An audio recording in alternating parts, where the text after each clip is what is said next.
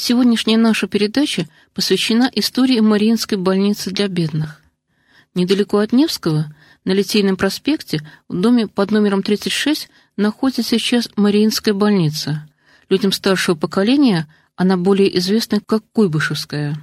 Мариинская больница была открыта по инициативе императрицы Марии Федоровны, посвятившей свою жизнь делам благотворительности после смерти мужа императора Павла I.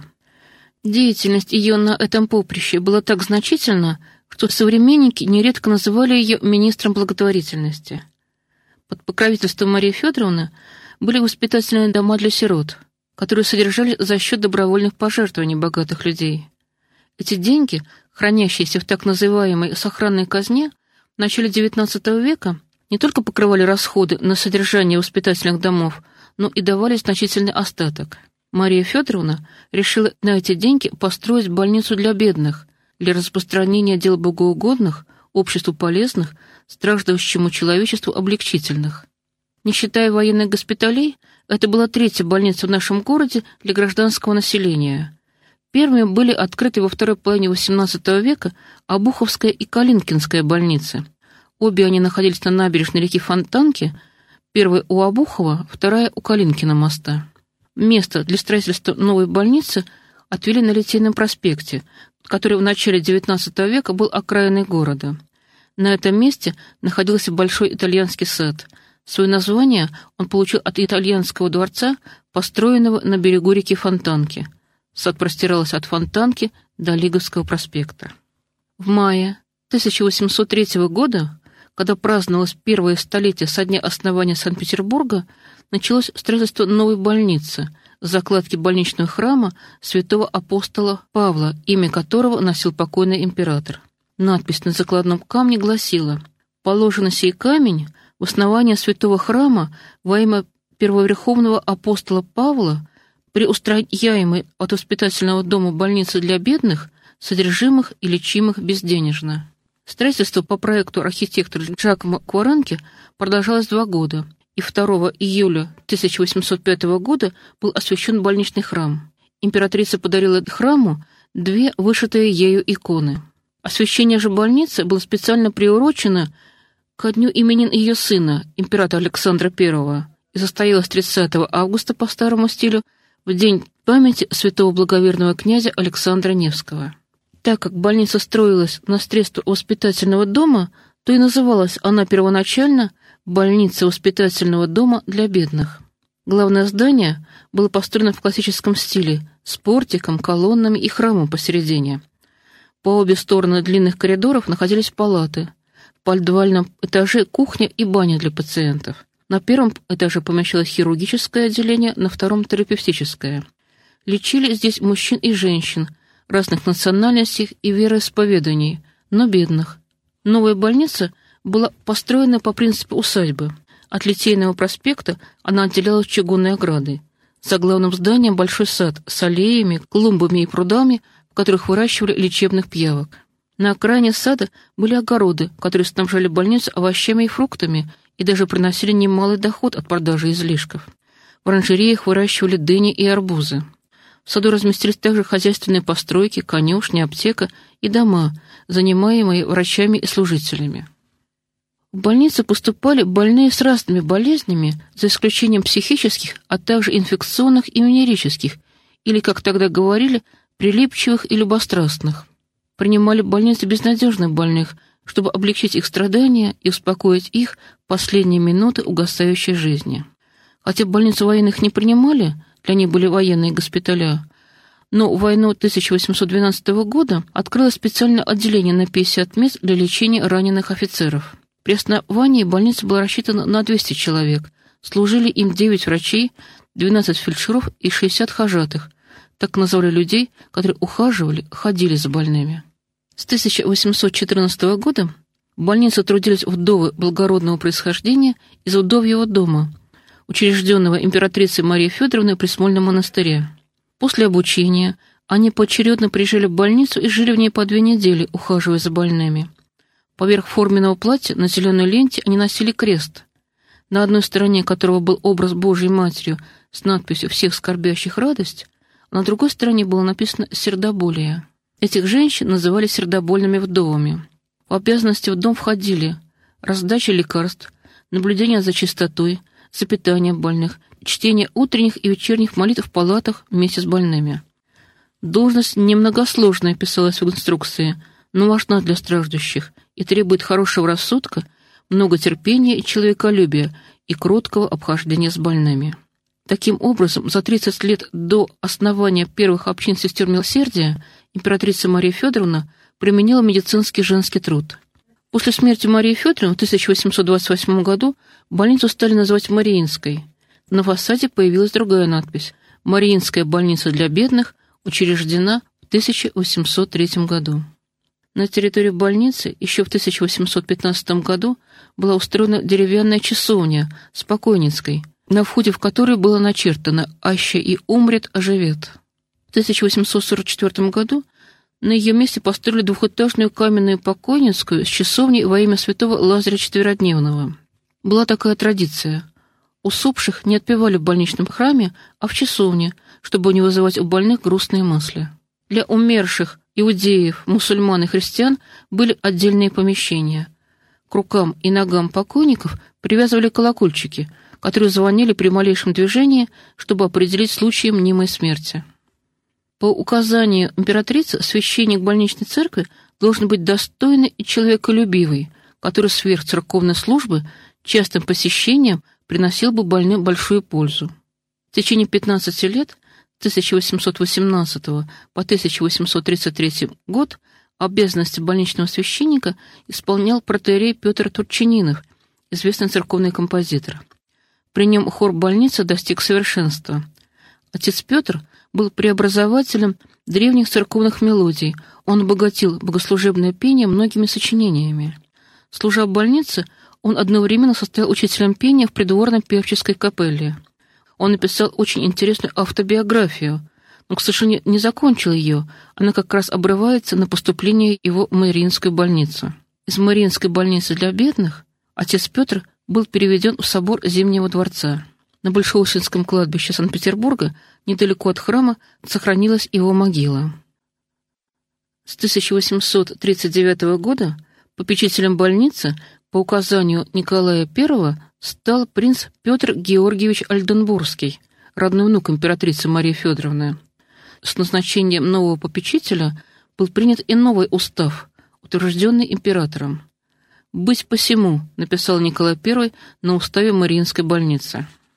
Принц Альденбургский, известный всей России своей благотворительной деятельностью, следовал всем указаниям врачей, снабжал больницу на свои деньги различными аппаратами, креслами и носилками. Он принимал деятельное участие во всех делах больницы и даже сам сконструировал кровать для больных с пролежнями. Во время его попечительства бани для больных были заменены ваннами и душами, а для тяжело больных устроены специальные ванны на колесах. На территории Маринской больницы были построены деревянные бараки на каменном фундаменте для летнего пребывания больных. Главное здание в это время проветривалось и ремонтировалось. Эта гигиеническая мера применялась и в других больницах. При принце Альденбургском при больнице было открыто фельдшерское училище с трехгодичным сроком обучения, где обучались выпускники воспитательного дома, а также крепостные люди, которые содержались на средства своих помещиков. За больными ухаживали также девушки из воспитательного дома, они жили при больнице в так называемом флигеле питомец. В 1848 году на территории Маринской больницы на месте огородов была построена Александринская женская больница, память великой княгини Александры Николаевны, дочери императора Николая I, которая скачалась от родов в возрасте 19 лет. Память о ней ее супруг, принц Фридрих Гессенский, решил основать женскую больницу, которую и построили на территории Мариинской. Соседство этих двух больниц позволило соединить их под одним руководством, так, чтобы в них служили одни и те же врачи. При начале строительных работ проложили новую улицу. Ее сначала назвали «Шестилавочной», так как на ней открылось шесть лавок, но потом переименовали в Надеждинскую, потому что по этой улице в больницу шли люди с надеждой на выздоровление. Сейчас это улица Маяковского. Александринская женская больница была небольшая, двухэтажная, рассчитана на 50 коек для женщин с грудными болезнями и беременных. Посередине второго этажа размещалась церковь во имя святой царицы Александры, встроенная в здание больницы так, что окна и двери ее открывались баллады для самых тяжелобольных. Они слушали богослужения в своих постелях. На фасаде была надпись «Больница великой княгини Александры Николаевны, учрежденная супругом принцем Фридрихом Гессенским.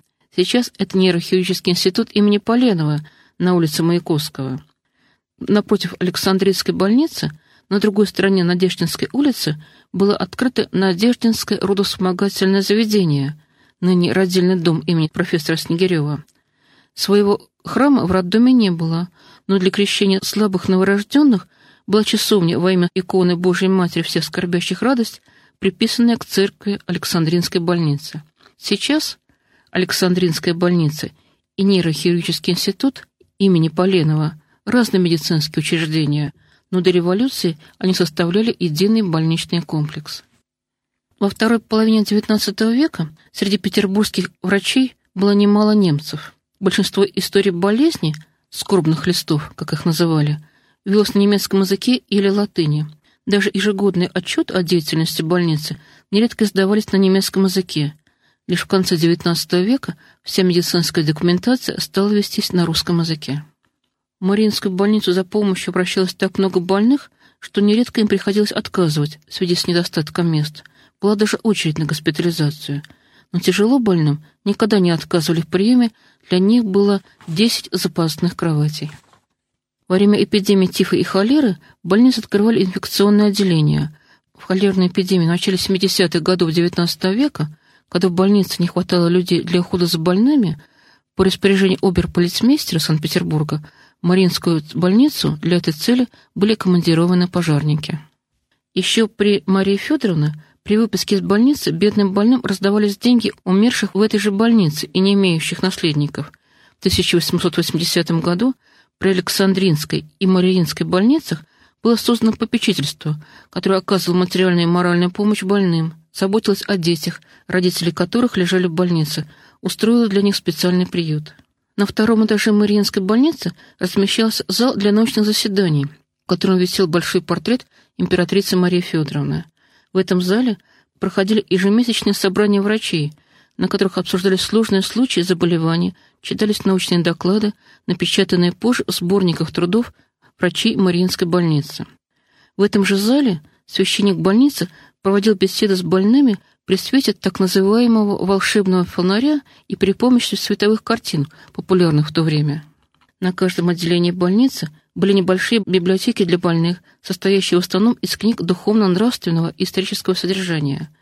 Для врачей была отдельная библиотека, которая получала медицинские журналы из Европы на английском, французском и немецком языках. В этой библиотеке в начале XX века хранились медицинские журналы, изданные еще в XVIII столетии. Также личные библиотеки врачей после их смерти поступали в библиотеку больницы.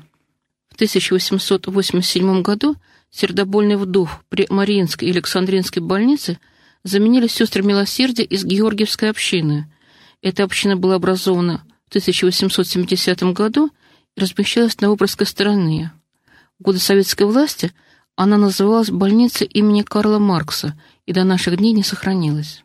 Перед главным зданием Мариинской больницы в 1889 году на Литейном проспекте состоялось открытие памятника принцу Петру Георгиевичу Альденбургскому.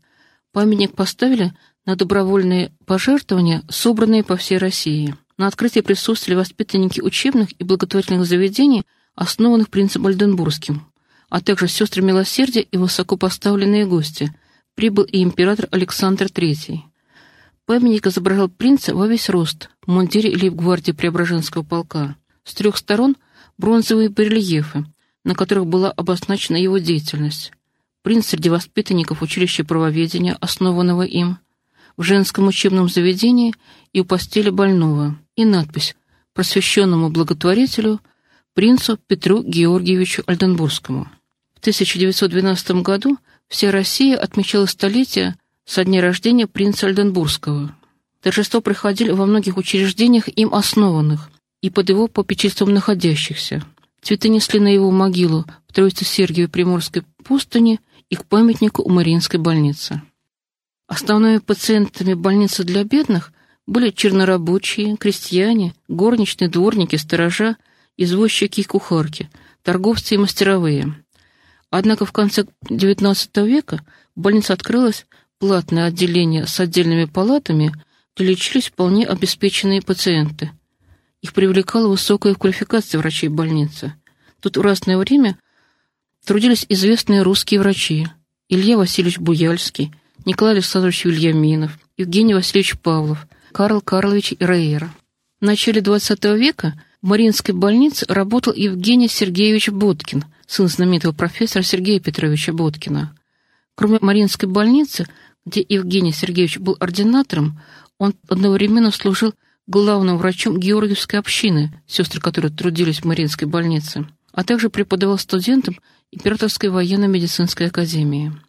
Боткинская школа в русской медицине это не только постановка диагноза и назначение лечения, но и врачующее нравственное влияние. Сохранились лекции Евгения Сергеевича Боткина, напечатанные в больничной газете.